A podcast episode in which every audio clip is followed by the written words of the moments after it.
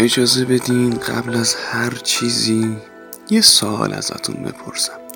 البته سوال خودتون باید از خودتون بپرسیم سوال من اینه که آیا شما دوست دارین رئیس باشین یا کارمند؟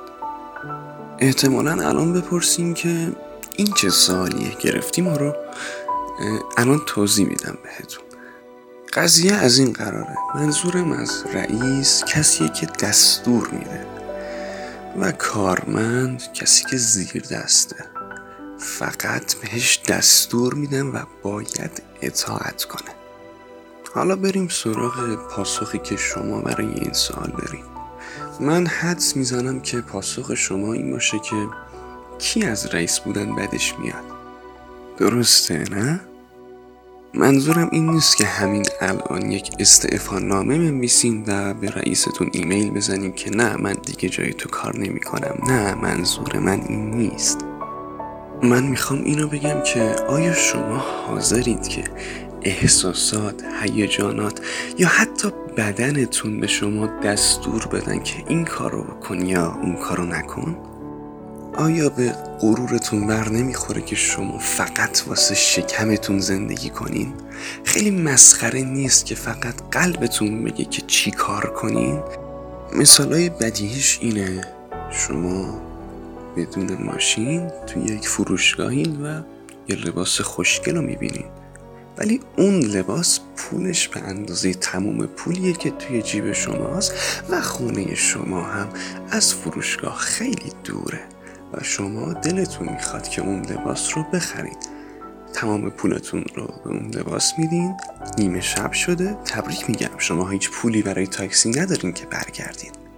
یا مثلا به خودتون اجازه نمیدین که هر روز ورزش کنین. چرا؟ چون که یک قسمت از بدنتون به شما اجازه این کار رو نمیده. دلتون نمی‌خواد ورزش کنین.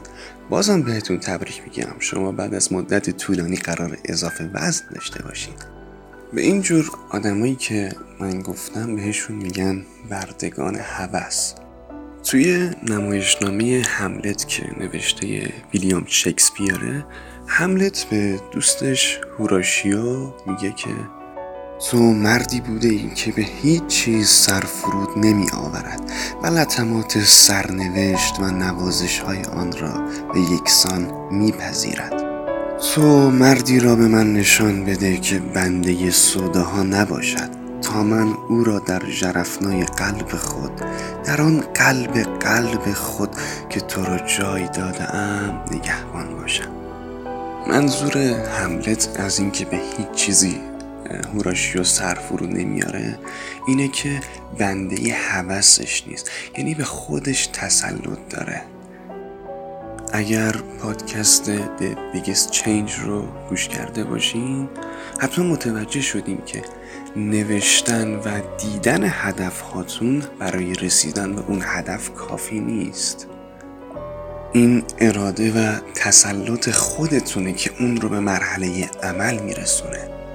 حس تسلط بر خود یعنی مقاومت در برابر طوفانای احساسی و هیجانی که سرنوشت براتون درست می‌کنه. چیزی که من ازتون می‌خوام اینه که هر وقت این فکر به ذهنتون خطور کرد که من نمی‌تونم نمی‌خوام حوصلش رو ندارم از اینجور چیزا فقط از خودتون بپرسین که آیا من انقدر ضعیفم که به این احساس نتونستن بگم آره؟ انقدر بیچارم که چون دلم نمی‌خواد پانشم برم سراغ زندگی؟ میگم و به نظرتون مسخره نیست؟ یه احساس کوچولو داره به من میگه که چی کار کنم؟ از الان به بعد باید آقای خودت باشی باید خانوم خودت باشی. هیچ چیز و هیچ کس به جز خودت نمی‌تونه جلوی رسیدن به اهداف مقدست رو بگیره. آرزو می‌کنم که موفقیتاتون همین امسال به دست خودتون رقم بخوره. مراقب خودتون باشین. خدا نگهدار.